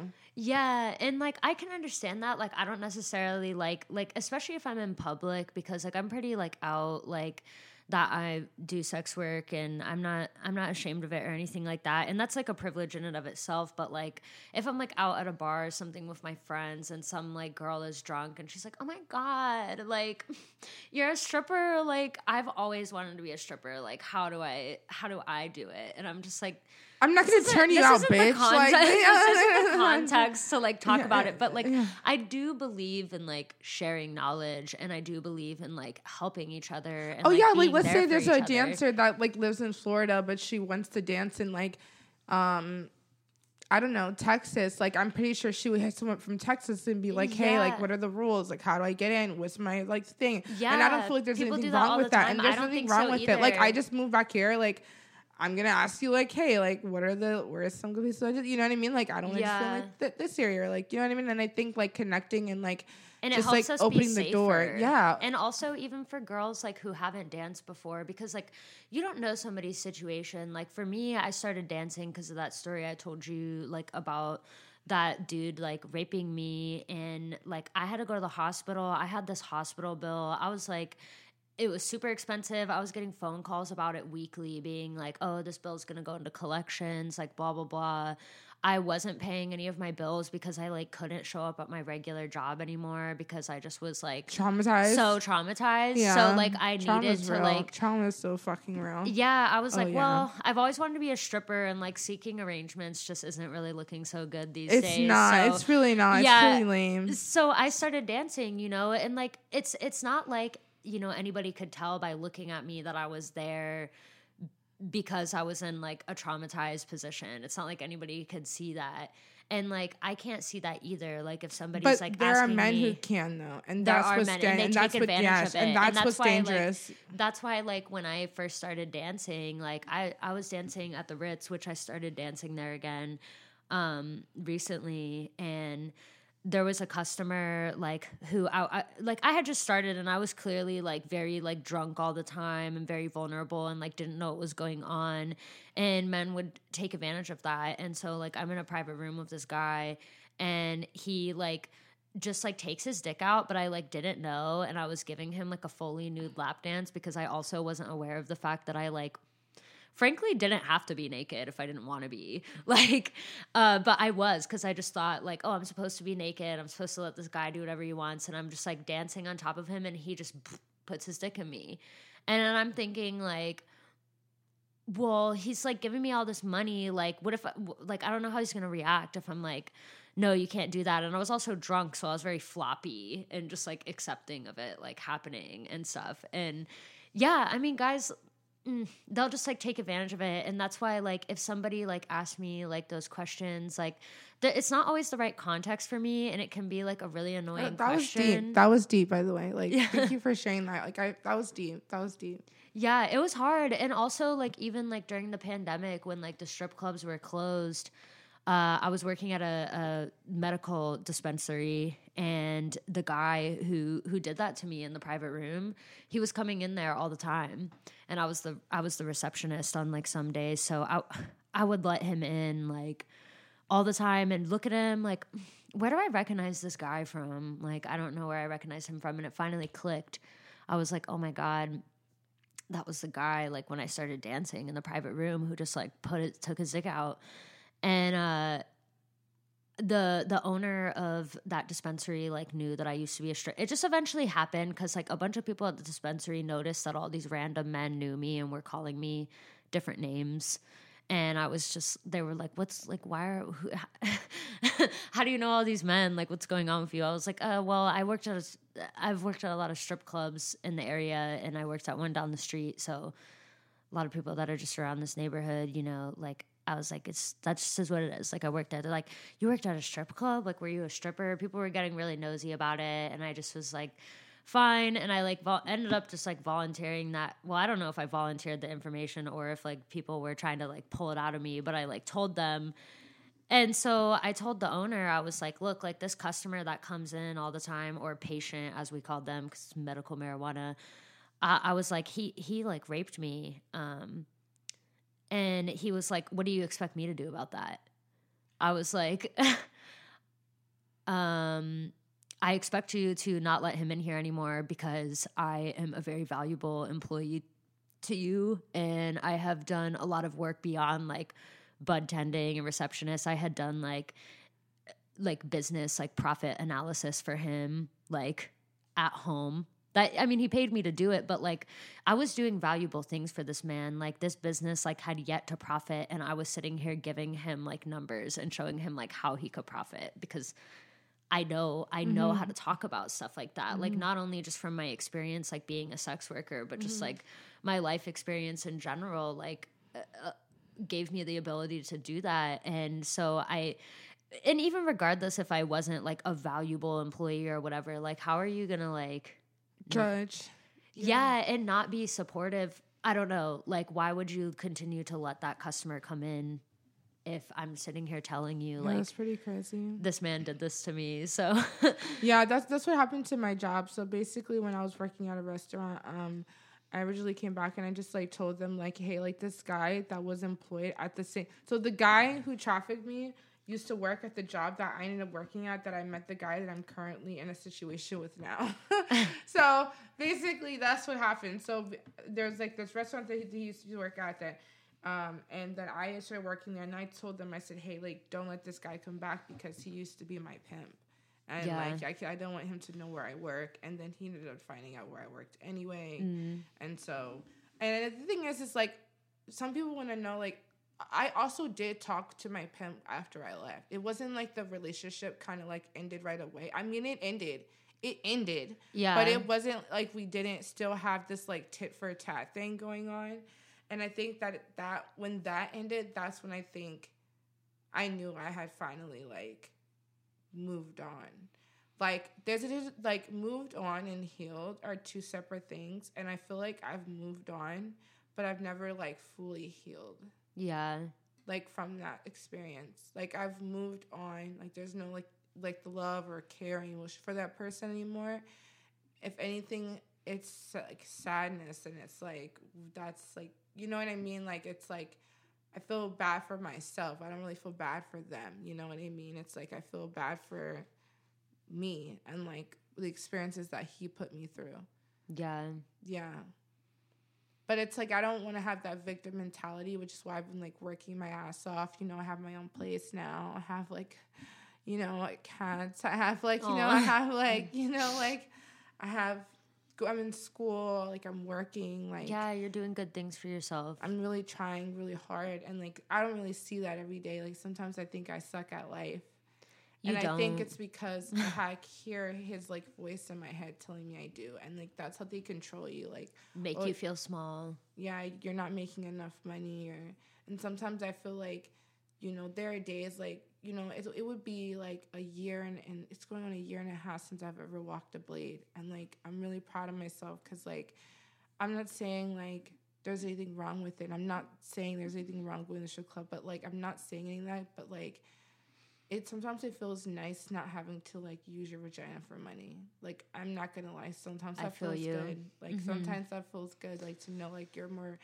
that you can do more than just open your legs because like sometimes you just get tired of fucking like i'm sorry like yeah sometimes you just get tired of fucking and like i've just fucked so much in my life like i have fucked so much for a 23 year old and it's like i'm not gonna like pull out cards or numbers or anything on anyone but like you know you just get tired you know and like i've had a lot of like childhood abuse and like i just find that like i'm content with my sex life the way it is now. I feel like I have like a decent amount of sex. I feel like I have I have enough sex in a week. Okay, like Yeah. it's it might not be with these crazy different amounts of people, but I have enough sex in a week. You know that makes me feel like beautiful inside. It makes me happy and fulfilled, and I think that's something that also like it's hard to find as a sex worker too. Yeah. And I think the only reason why that I've been able to kind of like start to feel that balance is because I haven't been just labeling myself as a sex worker. I label myself as someone who does many different things when I introduce myself to people or how I present myself to the world. I feel like, yeah. and I feel like it's all about how you present yourself too. Yeah. It is. Yeah. Yeah. It's crazy because sometimes I don't even like, I sit back and I think, like, did that really happen to me? And then you like, you realize, like, oh, well, the are telling you that this is happening to you. And then, then, like, these people are showing up at your door. And then now you're sitting here talking to, like, and then now you're sitting up here, like, up Did they do anything to help you? um, to get out of the situation, um, they got me in contact with an organization that helped me get a plane ticket out here. That's right. And then yeah, yeah, I yeah. stayed in a safe house. Well, n- no, the first time was my family. Then the second time was the organization. Then I kind of like had to like figure out my way. Like I had to work my way. Like I was working a lot. I was working a lot, a lot of jobs. yeah. I was working a lot of jobs. Um, and then after that, I um, yeah, after working that many jobs, I just was able to get on my own. And then also, I was a pro, you know, I was a, an escort on my own right. for a long time, and um, I learned a lot. I don't really talk about it a lot, but that phase of my part of my life, I feel like, is the opposite version of my life now. Mm-hmm. Like I lived, I lived in and out of an extended stay for like a few months. It was, like a little mini an apartment. I'm not sure if you know what an extended stay is. I do. But it's like a little mini, you know, it's like Yeah. a little mini an apartment. And I used to live out of one of those and like life wasn't bad for me then. yeah. It might not be as nice and comfortable as it is for me now. Yeah. Like, you know what I mean? But it wasn't bad for me then either, you know? Yeah. So, yeah. It was just a different lifestyle. I just lived a faster, faster paced lifestyle. Mm-hmm. And like I'm kind of glad that I've kind of slowed down a little bit. And, you know, now I have, now that I've slowed down so much to the point where I can like sit here and say, okay, like I'm pursuing this certification and this degree. Well, and I'm maybe, and you know, I'm working on getting more of tattoos and I'm working hmm. more on like what I want to look like and I'm working more on myself and I'm reading books and like, and you know, if I want to do sex work, maybe I'll like redo my OnlyFans or my Fansly and I'll take my time with it and I'll make it like this beautiful piece of art. Like I'll actually want to do something that I want to do with it and channel Yeah. that energy in a different way. It doesn't have to be in this like gross, disgusting way. It can be in this beautiful way. Yeah. And that's what I'm trying to like really, really work on this year is like taking all the things I go through and like challenging into something like more beautiful, you know? Yeah, something that's not like under the male gaze or like controlled by the yeah, male like gaze. Yeah, something my therapist said to me. She said to me two uh, two sessions ago that really stuck with me. She said, um, "You know, you life doesn't have to be hard." Mm. And like when you think about it, right? You're like, well, that's not necessarily fucking true. My life Yeah, sucks, I mean, right? that's hard. When It you is think hard for that, some when you- people. but it is, it is hard for some people. But then you think about it, and it's like, it doesn't have to be that hard, though. Yeah, we we we, we can in our it harder on mind, in our mind. Yeah. She's talking about in our mind. She's talking about how we like control our How you minds, perceive. no matter the circumstance. It's really Yeah. like it doesn't have to be that hard. And so I think that mindset, even before she even told me that, I feel like I've always had that mindset, and that's how I was able to get get away from my trafficker. Because I kept telling myself he's not that hard to get away from. I just need to get away from him. yeah. I, it's not that hard to get away from. I just need to get away from him. He's not that hard to get away from. I just need to put myself in the position to never need to be around him again. He's not that hard to get away from. I just need to make sure that I take make sure that I'm known, like my voice is heard. I think that's why I do. This is the second podcast I've done. I think this is why I like want to work with kids, and this is why I want to like I like working with animals, and I like working in my community, and I like getting to know people and I don't mind being a stripper and I don't mind being an active participant in my community because I think when you've been around somebody who like makes you feel like death is so close and near and they scare and they have put fear inside of you, it's like fight or flight, and it's like you want to either hear make your voice be heard and known. So if something ever happens to you, that's what happens to you, or like you. You know what I mean? Or mm-hmm. you kind of just like freeze and like I feel like a lot of women don't talk about their experiences. They're very like shy about it and they feel ashamed about it and and that's really really sad because I felt that way for like so long. Like I felt because like my mom didn't love doesn't love me or my dad doesn't love me or they see my vagina on the internet or like Yeah. you know. But like a lot of times they're the main reason why it's there. Yeah, that's true. Like I wasn't supposed to be here. I tell people this shit all the time. I didn't ask my mom to spread her legs. Like she chose that, you know? And it sucks. And we're here. But this is the shit we have to deal with. And it's like, you know, it can be sad. Yeah, it can be sad, and I think it's like it's it's like both. Like I think your therapist, it's like they were trying to like empower you by saying that and saying like you know y- you can have a voice, like you can like stand up for yourself, um, you can defend yourself, but it also doesn't take away from how I mean, it's it's not that simple. You don't just like, oh, like I'm empowered now. I can stand up for myself. I can leave this like situation that's not good for me. But also, like, it is good to be able to empower ourselves, and it is good for you know people to hear our voices, um, not only so that we can get it off our chest and talk about it because that's empowering and it's healthy, but also because so much of the stigma associated with sex work is due to people not knowing anything about it. They're just ignorant about it. They don't know what it's like. They don't know what people and, and if, if they would listen to us talk and they would hear us, they would hear a human being talking. I hope. Some Yeah, people would some would hear, people like, would hear like, two teen- or yeah, whore yeah, they would hear, like, a whore. a They're- prostitute. They're like, oh, talking. oh yeah, these two fucking big titty ass whores, Yeah, just like right. talking about nothing, Just talking about their vagina monologues, vagina monologues. Some people definitely think that. And Yeah, there's that's like, no helping those people, but I do believe that there's people out there who are curious and maybe have There are people who don't give thoughts. a shit about what I have to say. They're like, oh No. oh my god, like this bitch, look at this, look at this big tall bitch with her big round titties. Like this is what they talk about me, like her, like their ghetto ass. This is what they fucking or, or like her preppy schoolgirl Oreo ass. Like that's what they talk about me. You know, like. It's never like, oh, she's really smart and educated, and you know, she does. She's like Hillary Clinton, you know. Like, Hillary Clinton's Yeah. like dumb. like your husband like cheated on you like a thousand times. With some ugly bitch and like everybody knew about it the whole country knew about it and you stayed with him but yet like people And then you people admire for her. you. she's like she's like running for president at some point you know she, and But then she lost over fucking emails. Meanwhile, like Donald Trump has a fuck has like a whole stash of CIA fucking Trump. documents. like, you like you that's lost you to Donald, bro. but people respect her and they're like i'm a feminist because like i but and, and then there's the same type of feminists who are like s- sex workers exclusionary feminists SWERFs or like TERFs trans exclusionary feminists like, Yeah. th- but they're like but hillary clinton that's like or Barack. yeah oh god yeah like I, I was so when donald trump was about to become president i was not shocked like already having like arnold schwarzenegger as my governor i was No, like I was shocked as fuck. I remember I went to bed thinking it was Hillary that one and woke up and it was Donald Trump. It did feel like and a it nightmare. Fucked like a nightmare. It felt like, like a it felt like a nightmare. It did not feel to God. real. I was like, But this is Hillary also would have felt like a nightmare. I like I don't know. No, It- you know what's a nightmare? You know what's a nightmare? And I'm and I, I feel like so many women are gonna come after me, but like I'm just gonna say it after this. I'm just gonna say this. Can you imagine Kamala Harris as president?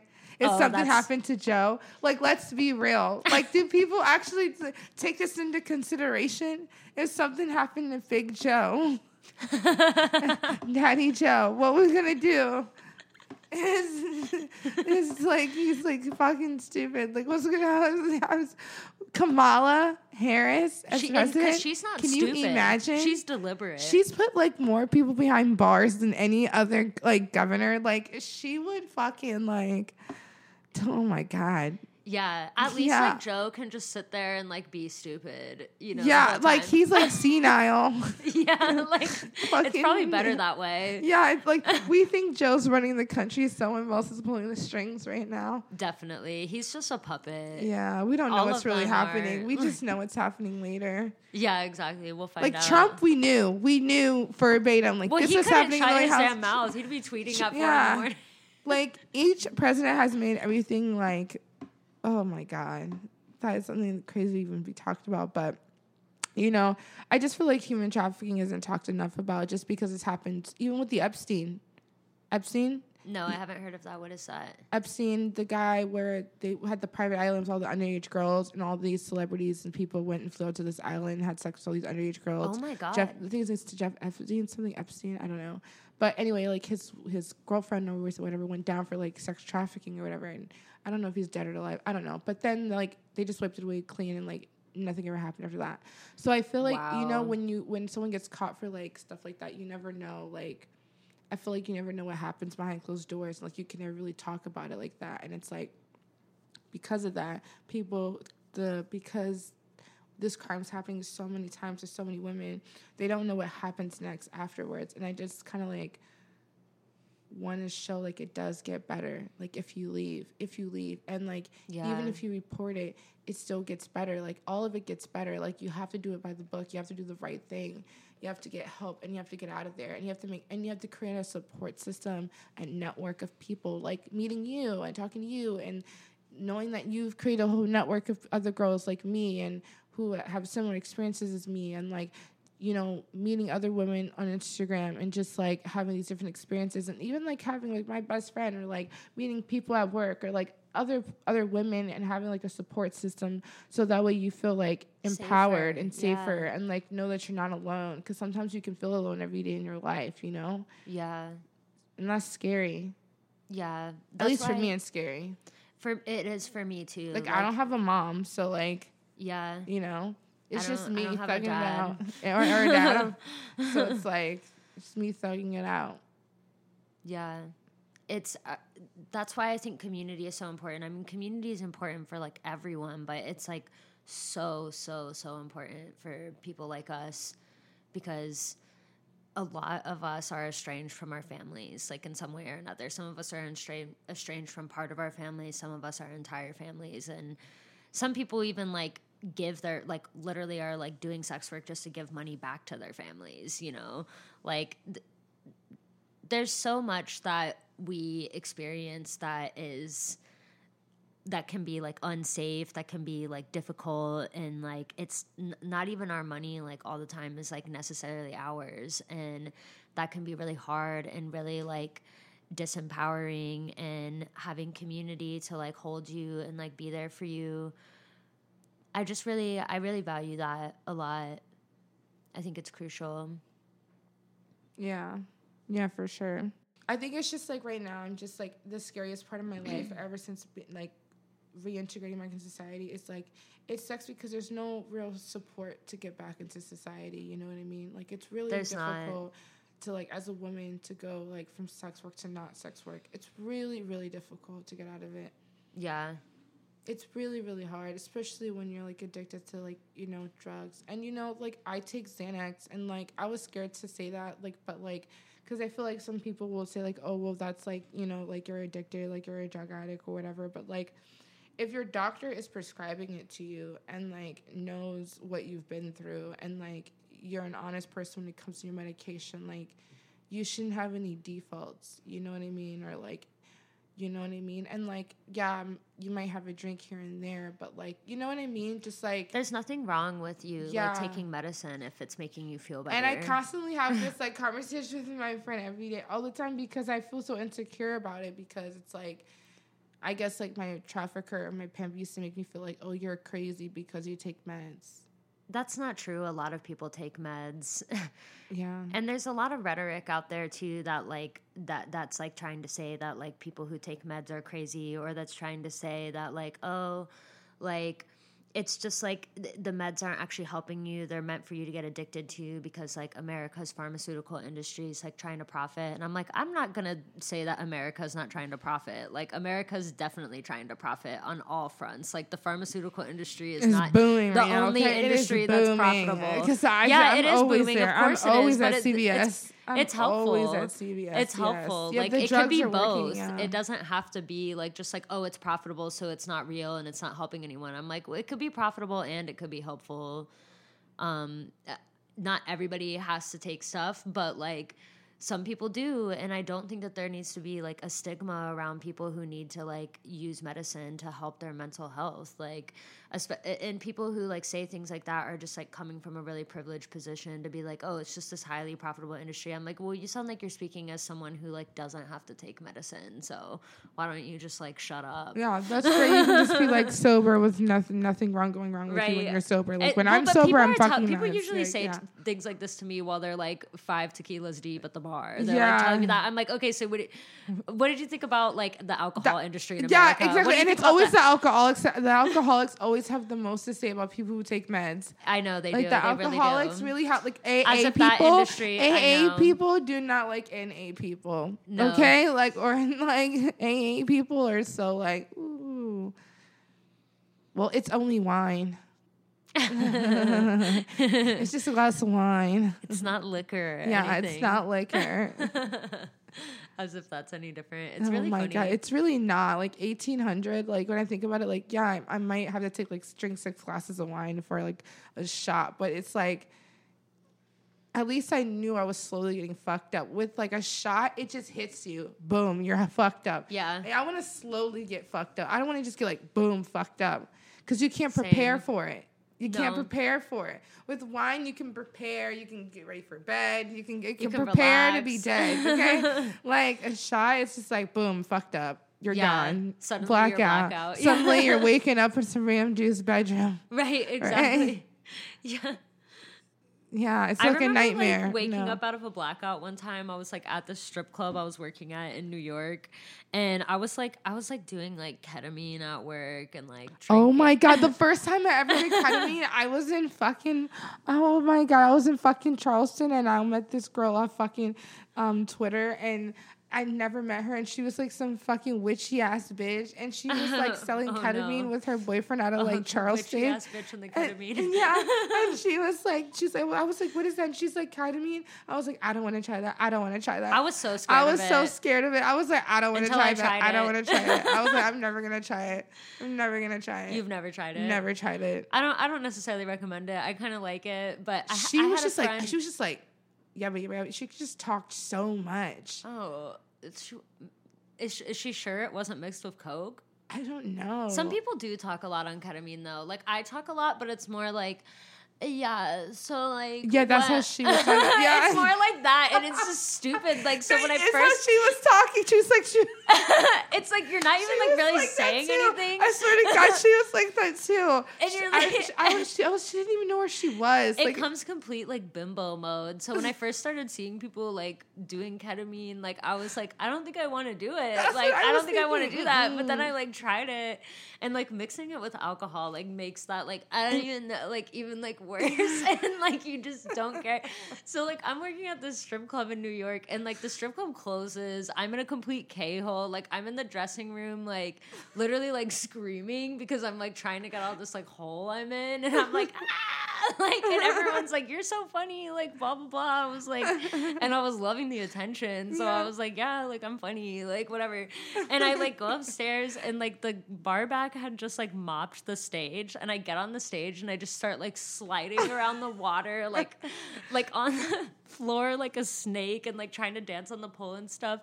And the and like I'm doing this for like a good 30 minutes. All the girls are like, bye, Zephyr. They're like leaving, going home. I'm like, bye. And I'm like still dancing. Like, I don't care. And the owners, like, and everybody else who works there is like doing everything to get the money together, like close the club. And it's like clubs are open till 4 a.m. So it's like 5:30 in the morning at this point. The owner comes up, he's like, Zephyr, you gotta go home. Like and I was like,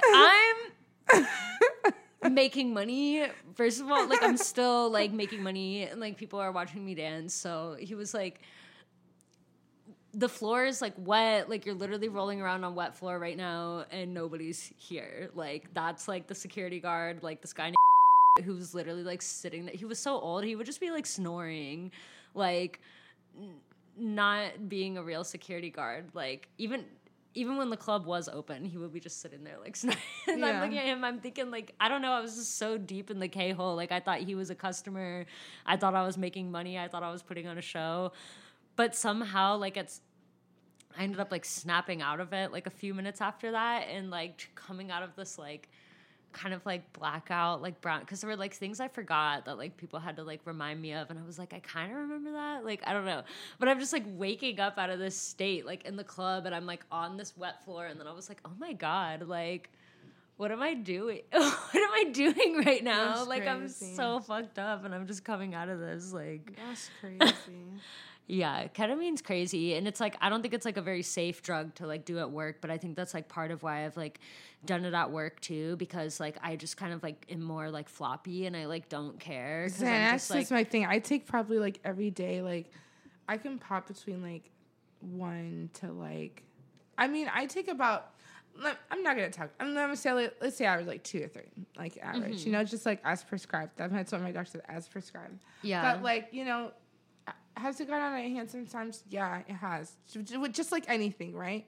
Anything can get out of hand. But I will say that, like you know, you I, you do need your medication to feel normal. And honestly, I'm like starting not to feel ashamed about it as much because I'm like think about all the mu- unmedicated people, all Yeah. these crazy motherfuckers who do need these medications. They're the fucking nutcases. They're the ones who are like your mass school shooters. Right. They're the They ones need that something need to to even on them out. Yeah, they're not like evened out. They need a glass of wine. Shit. Yeah.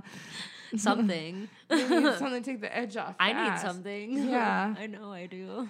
Oh my god. Yeah, it was so crazy when I reached out to you. I was like, I really want to be on her. I really want to talk to her. And it was like, yeah. I'm really glad that you reached out. I was so nervous. I was like, is she going to reach back? Because some strippers are so mean. Some strippers so- are really Some mean and strippers really, are mean. like- They're really like fuck with you, and I'll be like, and and then but then I'll some like, I'm strippers, some strippers than think you. I, some I mean like they'll be like, oh like you're you're always talking about this or that or like you'll never post me, like you'll never post me, but it's like, bitch, it's my page. Like I hate that. Like the you don't do shout out for shout out. It's like this is like my page. I'm like I'm not gonna shout you out on my Instagram if I don't want to. Yeah, I don't I don't really do that on my page that's like for me, for my like own like work, like Yeah. shout out other people like very much. I mean sometimes I do cuz sometimes my friends just looking really hot and I just I just need to share. Yeah, yeah, But like yeah. you know, Like, that's what I mean. Like it's- it sometimes they're just like she's really hot. you. Like fuck. Okay. Cool. yeah. Oh my god. No. No. No. No. No. No. It's like it's like like and it's like crazy. And you know what's crazy is like also the term like renegade. I don't know that term. Really? Yeah. Wow. It's crazy because it's like I've heard of- like in I've like heard this it. different like realm of like the game where it's like you don't know about like the like the term renegade. It's like a woman who like basically like gets to do anything she wants on her own and doesn't need like that's what like pimps call women who don't have like a man or don't want a man while Mm. being a sex worker. oh. They're called renegades. Oh. And that's really scary. That is scary. It's basically they're like distinguishing like women who have a man and women who don't have a man because they probably see women who don't have a man as like more vulnerable. Mm-hmm. Or they're like also like looking down on it because they're like, you know, they, they can't see like they can't see that situation making any sense because they're they they're so like fucked up. They think like a man's supposed to be like in control of like every woman's life Yeah. so they can't like understand when it's not like that or something. I don't know.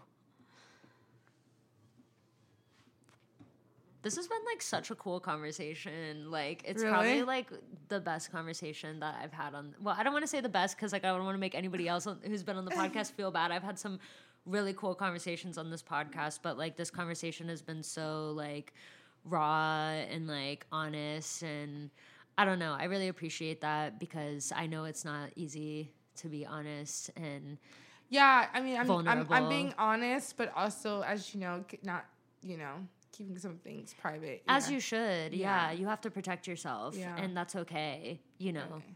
Yeah. as long as you and I both know. Yeah, I know. yeah, I yeah. understand. There's certain things I don't say or certain things I'll end up like bleeping out that I mm-hmm. said mm-hmm. because I For don't legal reasons. for legal reasons. I'm like, I'm No, not I'm admitting yeah, to that. I'm not- I don't know anything I'm not admitting to not admitting to anything. actually, I as a matter I of don't, fact. I, actually, I don't know what you're talking I don't know about. what you're talking I don't know about. what the fuck happened. I don't. What was today? I don't know. I'm like, oh, yeah. Are you hungry? Like, yeah. Always. Anytime, anytime I want to get out of something, are you hungry? Like, You're either hungry or you're horny, yeah, like- or you want to kill me. yeah, three things, right? Yeah, hungry, horny, kill me. Yep. Oh my god. Yeah. Yeah, yeah. I'm so grateful, and I'm so honored because I like I really want to learn about you know the Baltimore culture. Like now that I'm like here, so it's like I'm super excited to connect in that way and like be part of the T. What is it? TWK. yeah, Yeah, TWK, yeah. twuck. Yeah, and the more you know. I want to be The part more of you that. know. I want to be part of that. You know. So, yeah, you yeah. are a part of it. You're here. Oh, you're on this you. podcast. You're a part of That's- it. Like, it's a whole like big community of us, and like I don't know. I There's, just like there's this girl, and I think her name is Nikki Baltimore. Oh Yeah. my god, I want to shut her out. I've been following. I've been a huge fan. of I her. actually just recorded I've an been episode a of huge fan of her. I have been a huge. I've been a huge fan of hers for like the past like three years. Really? Like I kid you not. Like oh, I've like Nikki would love that. Like I've been like a huge fan of hers for like years. Like huge. she's so cool. her there's i think there's like this um there's like a few other ones too I, I don't even know but like there's like a few other ones and i was like oh my god like i'm like a huge i was like i want to be part of this like group i love them Yeah. they're so cool Nikki's amazing. I actually just did an episode with her um, uh, last week, I think. I'm still editing it, but I'm trying to post it like on the Patreon tonight, hopefully, if I can get it done. But um, she's just, she's a mom and she's talking about like what it's like to be like a sex worker and a mom and like, I don't know. That was like a really cool conversation too. She like talks some about like her relationship with her parents too and her kid's dad and it's yeah all really interesting stuff. Like it's so cool, like all the different types of conversations I've been able to have this season. Um, I think I'm gonna do like one more interview after this too, and then yeah, we'll have like a party to celebrate like launching the season three podcast and like Wow. Yeah, I'm really excited. It all it like started like originally as just like me like talking about my experiences and I definitely like want to have some more episodes where it's just like me talking cuz like as I've like recorded I have like more things to say. Like mm-hmm. when I was like recording the most recent episode that I posted I said something about like I hate my dad and I'm pretty sure that my either my dad or my stepmom like listens to this podcast so like shout out to y'all I can see your location Oh my gosh! Shout out to my mom. shout out to my mom. Fuck you, bitch. Fuck you, bitch. You fuck you, bitch. Okay, shout out to shout out to my aunt. Fuck you, bitch. Fuck you, bitch. Okay, because I'm gonna share this podcast out to everyone I know, and they're gonna listen to this shit, and I want it to be all on the internet. Fuck you. Yeah Suck my nut if I had one. Okay, if I had one. I feel that. Fuck you. I want to like I want to talk more about that, you know, like, like it's like because of my parents is the reason I was human trafficked. I had no mother. My mother let my stepfather abuse me for fucking years. Yeah. Okay, didn't do shit about it. Okay, blamed me. They never believed the daughter. I never understand. It's like when you're. It's like how does this eight year old just like wake up one day and decide, hey, today I want to say that this thing happened to me. Yeah, like, how could you even make that like, up how did you even make that up? It's like you didn't, Right. right? And so like telling my mom this, and my mom's like, "Oh, you made this up. Like you, you got you made this up in your head." Where it's like hell- looking, yeah, like look looking back, I'm like, wow, this bitch was delusional. Like Right. there, I came from that. Like, oh Right. shit, I gotta get some my shit together. I cannot end up like that. yeah. Like that is crazy. It is crazy. And like that's no wonder I no wonder I was so delusional. Like look what happened to me. Mm-hmm. I'm like a product of her. You know, she was with an abuser and I was with an abuser. The only difference is, is I made the choice to leave, and, Yeah. to, and to stay away Yeah. and hope that I don't end up with another one. God forbid. Jeez, you know. Yeah. Yeah. That's real. I feel like a lot of us like have like damaged relationships with our family and I like hate that and I definitely I definitely want to like talk more about that and I don't know. Like I don't know what to say about it yet because Yeah. I'm still like trying to like heal from my own experiences with my family, but like when I was three, the guy that my cousin's dad, he went to jail for like uh, putting his dick in my ass, and like she never, she never acknowledges it. Her mom never acknowledges it. In fact, my mom tried to get me to stay with her, even though she's the whole reason why the dick was even in my ass. It's like it's like crazy. It's like these adults in your life they don't want to see. Th- the and they don't want to acknowledge it and i feel like that's like a huge problem with like the previous generation in general and i'm starting to get to a point where i almost feel sorry for people that were born in that time because they all have like demonstrated to me like people in that generation that like they don't know what boundaries are and they don't know what holding people accountable is and they don't even know what holding themselves accountable is and i just can't imagine like how shitty that must feel to repress that much all the time. Um, but at the same time, like I don't have to like empathize with that shit. Oh yeah, like like for me, I don't like, have like I think about my mom, and I think about like the fact that she's not there for me, and I think about like all the things that I miss, and all the mother daughter activities, things that I miss, and how I was the one that was always blamed for everything. But now I just feel like when you look at it, it's like everybody always tells me to feel. You say, "Oh, you should feel sad for her. You should feel sad for her," and it's like, but the thing is, I kind of I don't feel sad for her in a way, but I, I feel sad because I feel sad that it's happening to her. Yes, I do feel sad. But I Yeah. don't feel sad because I feel like at some core you know what's happening. yeah. At some root you well, know and when you're happening. affecting a child, like Especially you're when responsible. You're affecting a child that you birthed and created and you Right. brought into this world. Like there's no way you just don't know. You know? what yeah, I that's not excusable to like make to, to- like what your decisions are and like whatever you're going through in terms of that. I can see how sometimes it can be hard to leave or sometimes it could be hard to deal with that. But if it's affecting a child, if it's affecting a minor, like you're just responsible. You're responsible for a minor that y- you birthed into the world. Unless like somebody adopted them to This make sure that they're like okay. really like, good. This has been, has been a really good podcast episode. I hope I hope I can come back in another season. Yeah, I hope so too. I'm. I feel like we could go on and on, honestly. Yes, Yeah. yes, yes. but maybe mm-hmm. we should like stop here. Yes, yeah, yeah, let's stop here. We're just.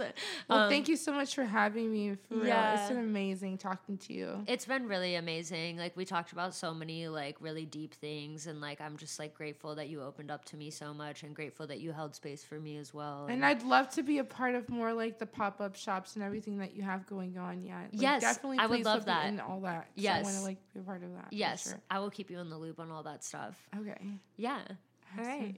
Thank you for having me. Of course. Wait, wait, wait. Follow me. Follow me. yes. follow Yes. me. Instagram. At definitely not Cami. Okay, it will be posted. Definitely not Cami. Yeah. All right, and and I'll repost too and tag you Okay, cool. as well. All right. Thank you for tuning in to Twuck. You can find us on Instagram at Twuck Official or www.twuck.com. Our Patreon is patreon.com slash Twuck. And our RSS is rss.com slash podcast slash Twuck our ethos states that we are comprised of a collective of sex workers who believe in changing the culture of the industry for the betterment of the workers. Twuck values the safety, human rights, and success of sex workers and focuses on providing educational resources to make this possible. Twuck does not support the exploitation nor extortion of sex workers and therefore uses its funds to pay sex workers directly and does not profit as an entity. Twuck pays sex workers who are featured on our podcast, and we pay sex workers who perform at our events or DJ at our events. Additionally, we do not charge a tabling fee for sex workers who vend at our events. We do need funding, so if you support our mission, you can cash app us at cash sign Twuck official. Thank you so much, and we'll see you next time.